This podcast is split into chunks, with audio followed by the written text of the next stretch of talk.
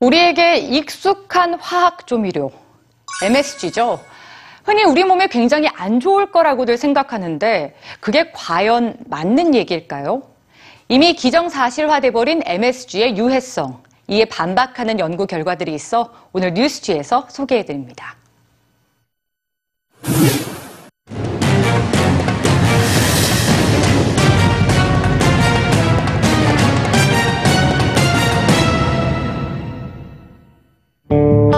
(1968년) 한 미국인이 중국 음식을 먹은 후 팔다리가 마비되는 증상을 겪습니다.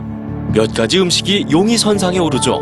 과잉 섭취했다고 여겨진 간장, 소금, 포도주, 그리고 MSG입니다. 중국 음식을 먹으면 왠지 모르게 더부룩하고 졸음이 밀려오며 때론 두통에 시달리기도 합니다. 이 현상은 중국 음식 증후군이라는 이름이 붙여지고 범인이 지목됩니다. 우리에게 익숙한 조미료 MSG입니다. MSG는 먹어서는 안 되는 위험 물질, 추방해야 할 유해 물질로 악명을 떨치고 있습니다. 이 혐의는 정당한 걸까요?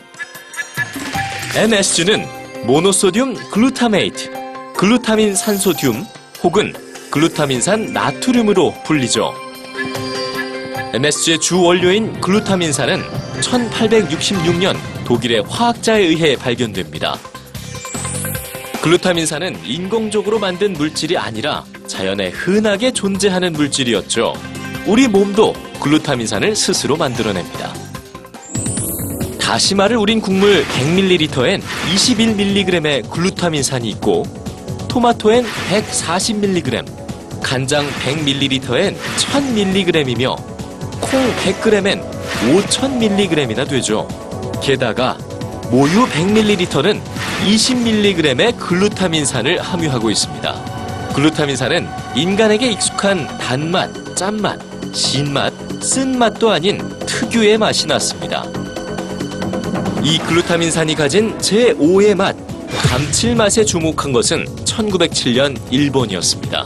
그리고 글루타민산이 소듐과 결합하면 감칠맛이 더 강해진다는 걸 발견하면서 글루타민산에 소듐염을 결합시킨 조미료 MSG가 대중화됩니다.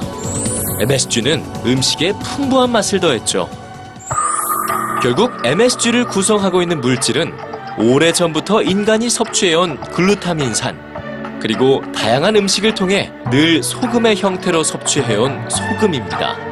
우리에게 친숙한 물질들의 결합인 MSG에서 과학은 유해성을 찾지 못했습니다.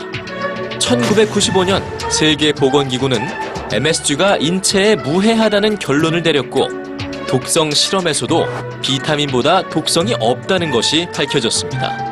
그럼에도 MSG는 여전히 꺼려지는 물질로 남아 있습니다.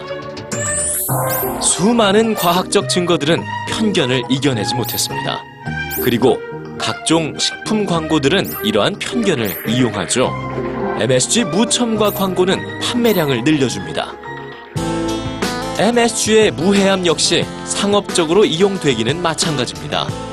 영양이 풍부한 재료들로 맛을 내는 대신 소량의 MSG로 맛을 해결하는 식품들이 수두룩하니까요. 그리고 MSG는 또다시 지탄을 받습니다. 결국 MSG에게 유죄를 더욱 강하게 만든 건 자연적인 건 무조건 좋은 것이고 인공적인 건 무조건 나쁜 것으로 가르는 우리의 편견 아닐까요?